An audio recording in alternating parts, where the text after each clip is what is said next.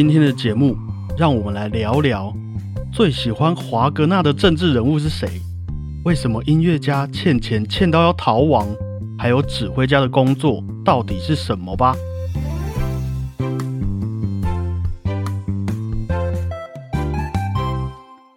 大家好，我是主播 Blue Tom，大家好，我是主播欧亮果鹏。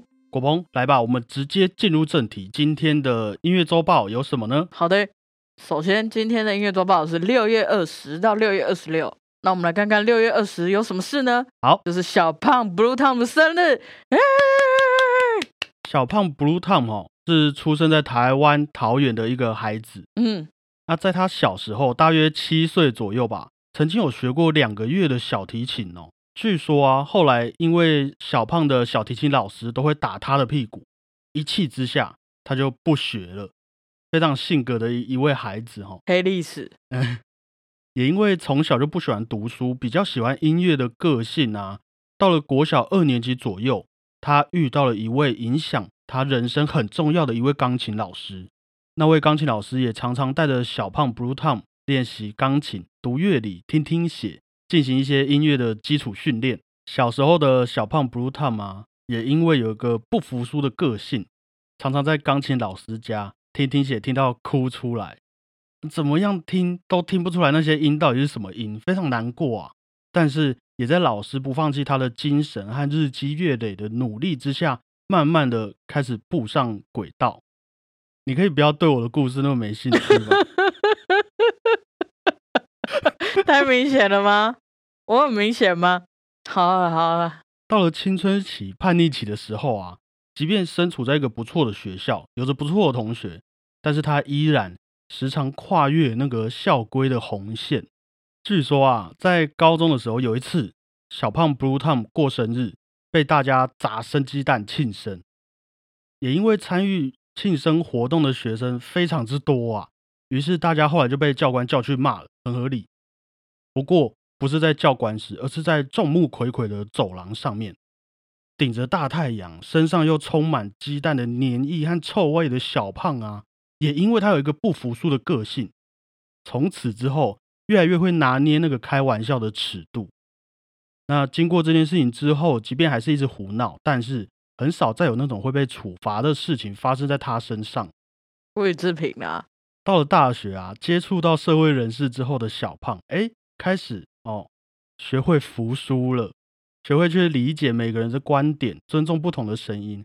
同时，他也发现到啊，原来从小到大陪伴他长大的古典音乐的世界啊，在这个台湾是多么的狭小。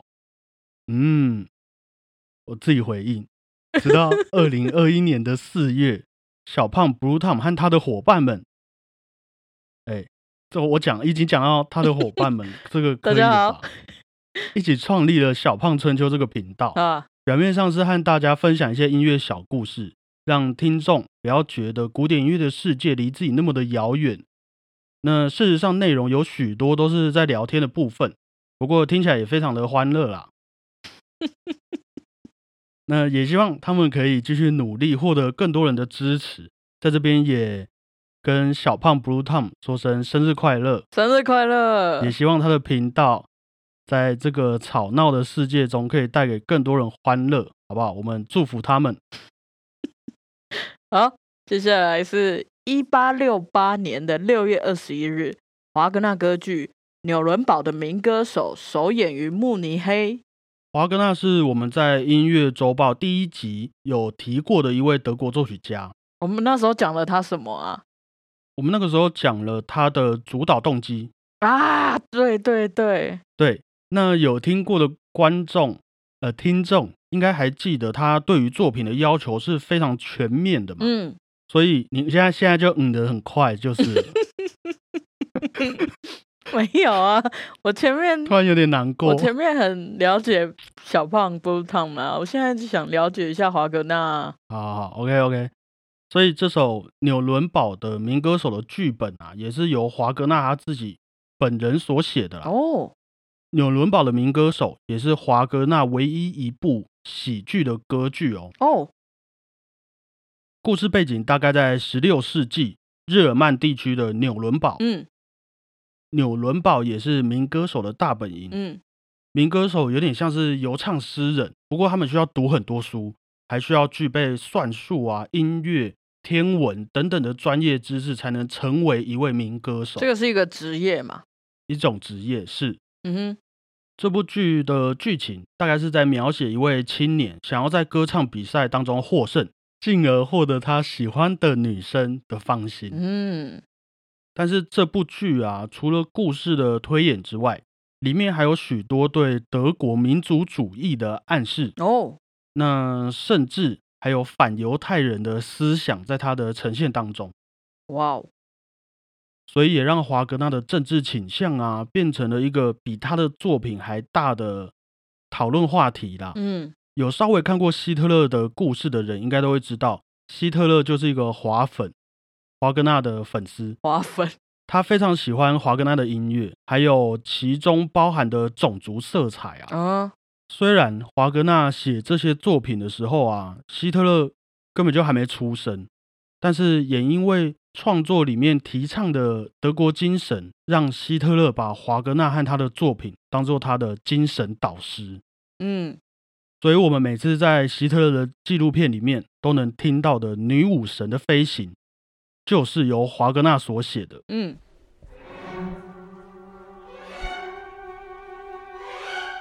有一次纳粹的阅兵大典啊，希特勒就特别选在纽伦堡这个地方来举行。当他登场的那一刻，棒，都有聚光灯打在他身上，嗯，然后他慢慢的走上台，身后的背景音乐就是华格纳的《纽伦堡的民歌手》的序曲。甚至希特勒啊，在举枪致敬之后，给他的人民的广播啊，也是播放了华格纳的音乐。哦，滑铁粉，铁滑粉。呃，对，铁滑粉，他真的是一个华格纳的忠实粉丝啦。嗯不过，也因为这些种种的政治色彩啊，和反犹太人的民族精神，让华格纳的作品后来在很多地方都被禁止演出，哦，比如，说以色列啊等等的犹太人的地方、嗯国家啊。嗯我觉得写下这些带有民族气息的作品，也不能说是他的错啦。但是我们可以看到，原本只是反映了作曲家思想的作品，最后却能带给全世界的政局有那么大的影响。嗯所以讲到这边，就会开始想象啊，如果啊希特勒从小是听莫扎特长大的话，说不定纳粹就会变成一个大家都很开心的一个意识形态了，有没有？有可能，可是说不定就没有办法这么有团结力吧。就是政治跟音乐是密不可分的。对啦，所以大家在选音乐给小孩子听的时候啊，还是要先理解一下那个作曲家的故事哈，就是慎选。你希望小孩子长大会有什么样子的个性，小时候就狂给他听那些音乐就对了。如果想幽默的话，可以放我们节目给他听，他以后就会蛮幽默的。呃，希望啦，希望啦。好，接下来是六月二十二，在二零一五年，就是前几年，James Horner 过世。James Horner 是一九五三年出生在美国的电影配乐作曲家，嗯。他毕业于英国的皇家音乐学院，嗯。后来回到了美国，在南加大也获得了音乐学位，之后在加州大学的洛杉矶分校 UCLA 嗯。就读硕士和博士，嗯。并且也在那边教书。嗯，先不要晃神，我们来聊聊他的电影配乐作品，大家一定都听过。他在一九九七年因为电影《铁达尼号》获得奥斯卡最佳原创音乐奖和奥斯卡最佳原创歌曲奖，哇哦，其他还有《燃情岁月》《嗯嗯嗯，勇敢的心》嗯 （Braveheart）、美丽心灵》《阿凡达》等等的影视音乐作品高达一百五十部。哦，很厉害耶。根据维基百科的介绍啊，他也获得了十座奥斯卡原创音乐与歌曲奖，还有九座的金球奖。拍手！太多了吧？你还记得你第一次听到《铁达尼号》的主题曲的感觉吗？My heart will go on 的感觉。整个鸡皮疙瘩。我记得那一首曲子是我第一次感受到音乐是如何感动人的，因为小时候听不懂啊，那英文也不好，嗯直到看了电影啊，听完配乐之后才知道，哦，原来那一首曲子在描写的情境是什么，嗯，才理解他们最后趴在木板上啊的时候，那呃呃 Jack 的那个时候，你记得吗？嗯的那个情感是要表达什么？我觉得嗯 James Horner 都很完整的用他的作品呈现给我们知道了啦。嗯而且我印象很深刻的还有一幕是，你记得最后大家在大逃亡的时候，哈，在那边一直逃的时候，在这片惨叫声当中啊，那四个弦乐四重奏的团员是不是依然站在那里，对，用他们的生命演奏最后一首曲子来试着安慰大家，演奏给大家听？对，人家都说艺术产业啊，兴于百业之后，衰于百业之前。哎，但是我们那个艺术工作者的精神真的是很坚定的哈，真的，船都在那边沉下去，还是没有忘记自己的坚持。肚子再怎么饿，还是要录 podcast 给大家听呐、呃当然啊，我相信每个行业都有他们的职人精神。嗯我们在这个疫情严峻的寒冬啊，虽然要保命，但是也要稳住彼此的心情哈。对，那 James Horner 在六十一岁的时候，因为私人飞机坠毁，作为飞行员的他自己也在那场事故中过世了。Oh my God，不过，我相信他的成绩和他的作品会陪伴我们继续走下去的，让我们怀念这位电影配乐大师带来那么多脍炙人口的曲。哦，这这几年很多电影配乐大师过世，哎是啊，也是把希望托付给这些年轻的一辈了啦。嗯，希望我们六十几岁可以介绍到也是六十几岁的电影配乐大师的故事。就跟我们同辈这样的吗？对啊，对啊，好，希望这样要希，望。这样要录，再录三十几年。哎、很多音乐家都也是三四十年都在写曲子，我们等一下就会讲到，好不好？好，哎，六月二十二号也是我朋友生日，他叫什么名字？张小姐。张小姐，生日快乐哦！好，希望她会听到，没听到也不能怪我啦，那我讲干嘛？就给你她压力，这样我就生气了哦。我也给他压力来听啊。好，OK，好，接下来是一八四八年六月二十三日，华格纳写信给李斯特借钱。呃，这个 我不知道为什么我做功课的时候突然发现有这件事情啊。这还被记载下来，很可怜呢、我们先从华格纳十五岁的时候开始谈谈。好，当时的华格纳啊，因为想要帮自己创作出的剧本配乐，那他需要这些专业知识嘛，嗯于是他就向我们之前提过的克拉拉的父亲维克，他开的私人图书馆借书，借了很多本音乐相关的书籍。可嗯是华格纳借了之后，他就不还了，然后罚款累积越来越多，也开始了华格纳的欠债生涯啦。哦，那早一点还不就好了？也因为读了许多书啊都没有还，华格纳就变成了一位知识水平很高而且很会讲话的人。他也开始向往更奢华的生活。嗯，那奢华的生活一定很需要钱嘛，对，于是借书不还之后，他去跟别人借钱，他也不还了。他很怕哦。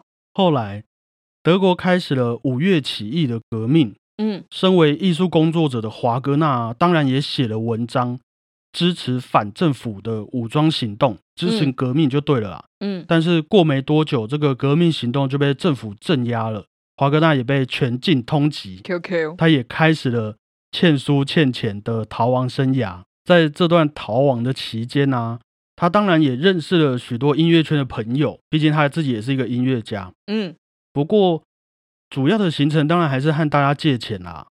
那据说他还写了四百多封的信件，是用来借钱用的。其中啊，就有匈牙利的作曲家李斯特。李斯特其实帮了华格纳不少忙，他有借钱给他，还帮他找工作，还帮他弄了一个假护照，让华格纳可以逃去瑞士避难。他那个时候不是被通缉吗？嗯，但是后来，华格纳带着已经结婚的李斯特的女儿，一边避难一边私奔去了。啊，借跟人家借钱，还带人家女儿走。对，这个又是另外一个故事了啊，有机会再讲给大家听。嗯可是对于华格纳来说啊，他似乎不觉得这个行为叫做借钱，换句话说，比较像是赞助吧。他都会跟人家说：“你愿不愿意赞助这一位伟大的音乐家完成那些作品呢？” 不愿意也没关系，我飞黄腾达以后也不会向你求助的啦。很会推销哎，很有自信的想法，给十分啊，很棒。对啊，那也希望大家愿意帮助这个用心的频道啊，给一点五星留言和订阅啊，不愿意也没关系。我们飞黄腾达了，没有我们就没办法飞黄腾达了。哦，好了，大家拜托了。开玩笑，不过留言那部分是真的，好不好？嗯，好。下一则是一八三九年的六月二十四日，为了能与克拉拉结婚，舒曼向克拉拉的父亲提出诉讼。克拉拉的父亲维克，就是刚才被华格纳借书不还的那位苦主啦。嗯，为什么他和舒曼会需要法院见呢？舒曼当时是维克的学生，哼，也因此认识了维克的女儿克拉拉。嗯，于是克拉拉和舒曼就坠入爱河，想要结婚嘛。舒曼就去告诉他的老师维克说：“哎呀，我们两个想结婚。”但是维克坚决不同意啊，自己的女儿，宝贝女儿，怎么可以嫁给一个不知道在干嘛的弟弟？当然不准。而且当时的克拉拉还未满二十一岁，哎呦，假又 key 哦，没有错。所以想要结婚，必须要得到父亲的同意。嗯，不过啊，大家还记得的话，舒曼在学音乐之前其实是学法律的哦。嗯，于是舒曼就向维克提起了婚姻许可诉讼。那如果赢了的话，克拉拉的父亲维克就必须要承认两个人的婚姻。来硬的就是了，知识就是力量，各位大家要多读书。真的，你要结婚就没有问题了。Yes。于是经过了一年多的诉讼啊，舒曼和克拉拉终于拿到了结婚许可了啦。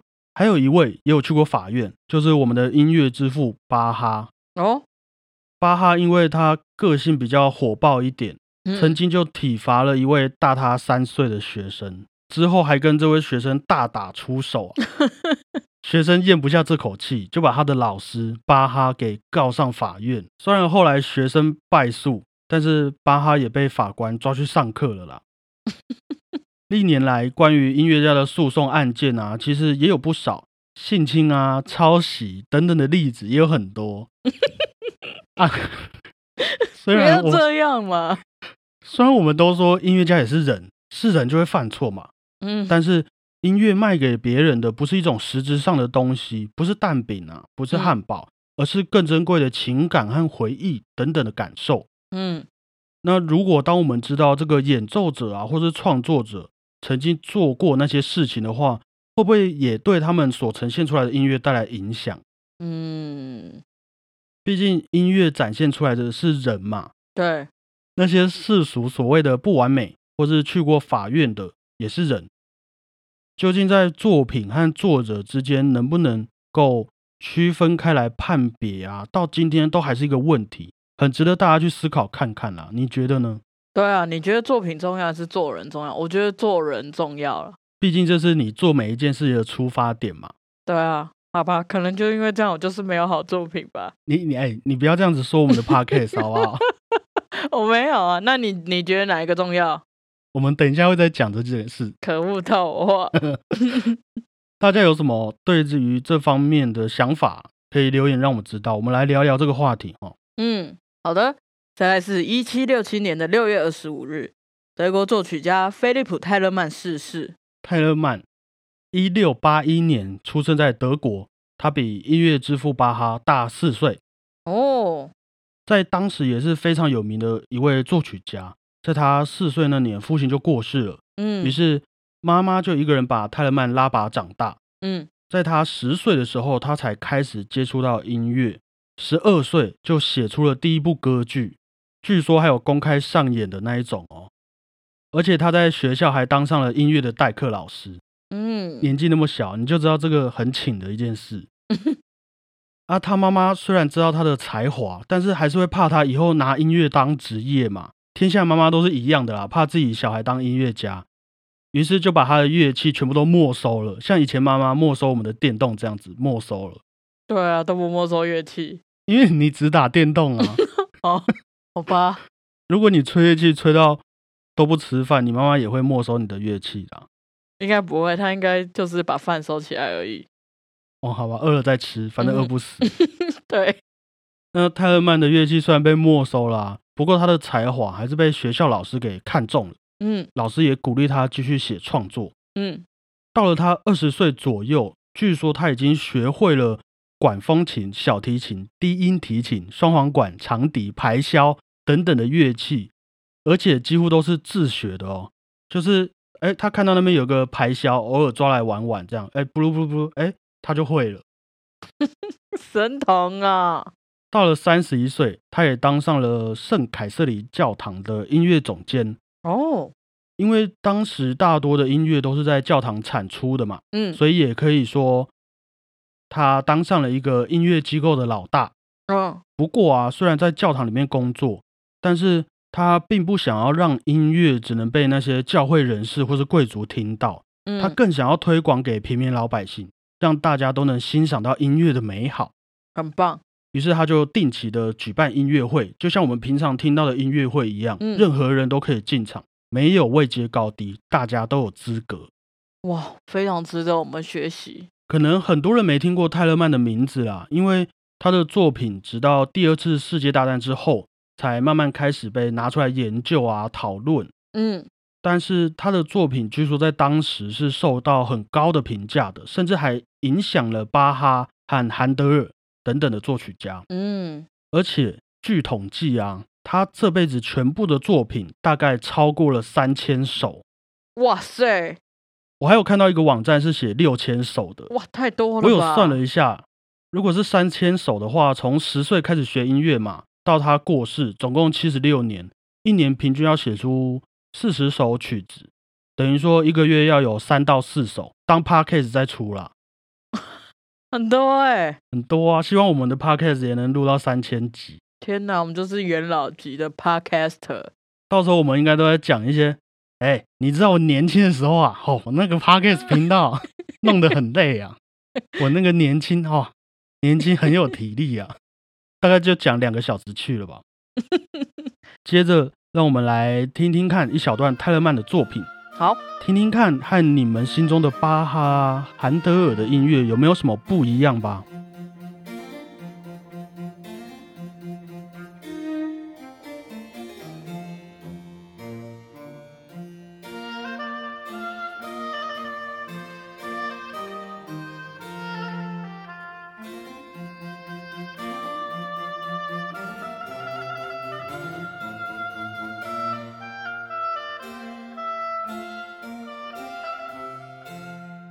好的，再来是一九三三年六月二十六日，克劳迪奥·阿巴多的生日。我们最后的重头戏，传奇指挥家阿巴多。咣，阿巴多出生在一九三三年，意大利的一个音乐世家，嗯曾经就读过米兰的威尔第音乐学院、嗯维也纳音乐学院，后来获得了美国作曲家和指挥家伯恩斯坦的推荐，在纽约爱乐当上了助理指挥。嗯阿巴多也曾经接任过史卡拉歌剧院的音乐总监、维也纳爱乐的指挥，并且还经过柏林爱乐的团员投票之后，票选阿巴多担任柏林爱乐的音乐总监。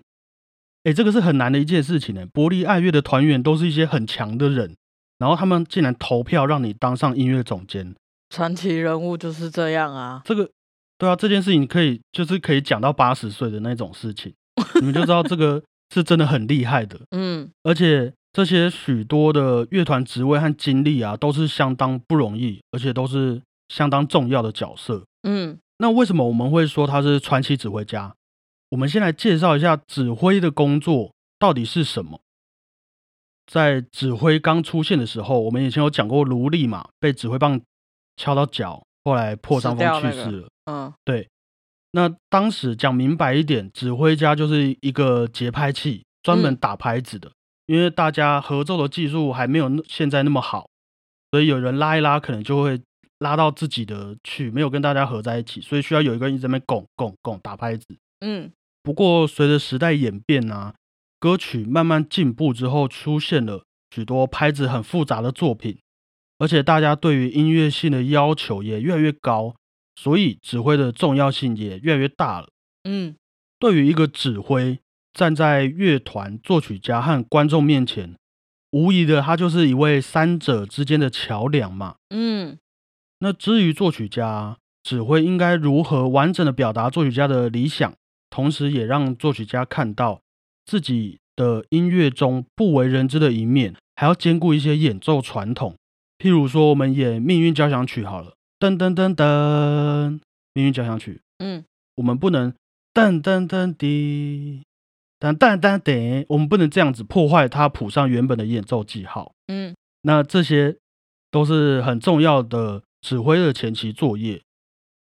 在和乐团工作的时候啊，许多乐团团员也都是身经百战的乐手，像刚刚讲的柏林爱乐的乐手一样。对他们来说，各个版本、各个故事，他们都很了解。有的人可能还会很不好相处，他就哎，就坐在那边很秋这样子，因为自己很厉害。那指挥要怎么说服那些团员演出自己想要的版本？要怎么让大家能够一起共事，就是一个很大的难题了。嗯，直到登台演出，要怎么用手势来让乐团激发出那个现场演奏的肾上腺素，就好像运动员。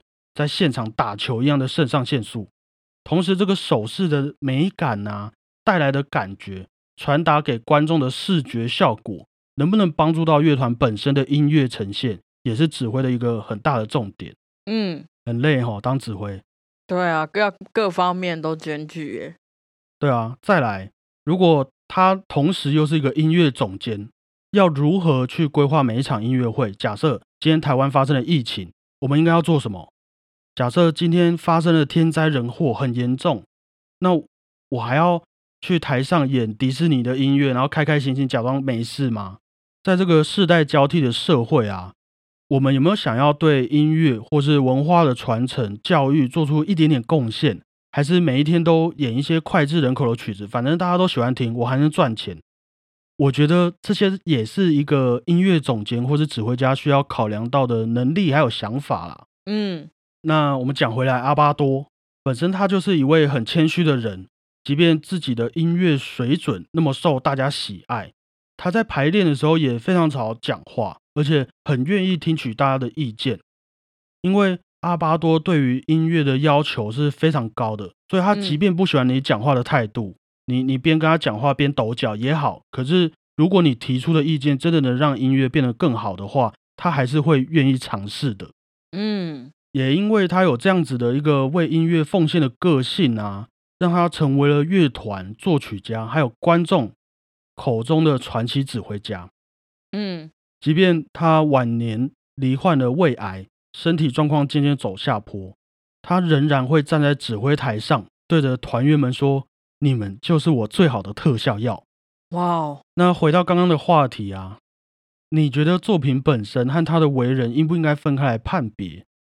我觉得，或许站在音乐的角度上，任何好的音乐啊，让观众有所收获的音乐，都要能够继续站在这个世界上演出。但是，对于一个作为社会中的一份子的我来说啊，能不能让这个社会因为你的作品变得更好，像是阿巴多这样，我觉得更是一个音乐家或是艺术家需要具备的本分和精神啊。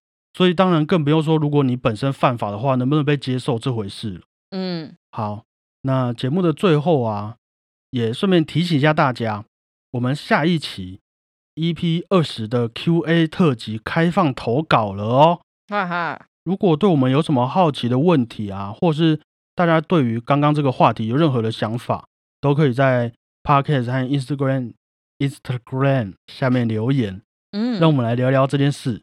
那喜欢这类节目的孩子们，也记得去帮我们评分，还有订阅，还有分享给你的朋友们听哦。再麻烦大家多多支持啦！好，那以上就是本周的音乐周报，希望大家听得开心。谢谢大家，我是主播 Blue Tom。谢谢大家，我是欧良狗鹏。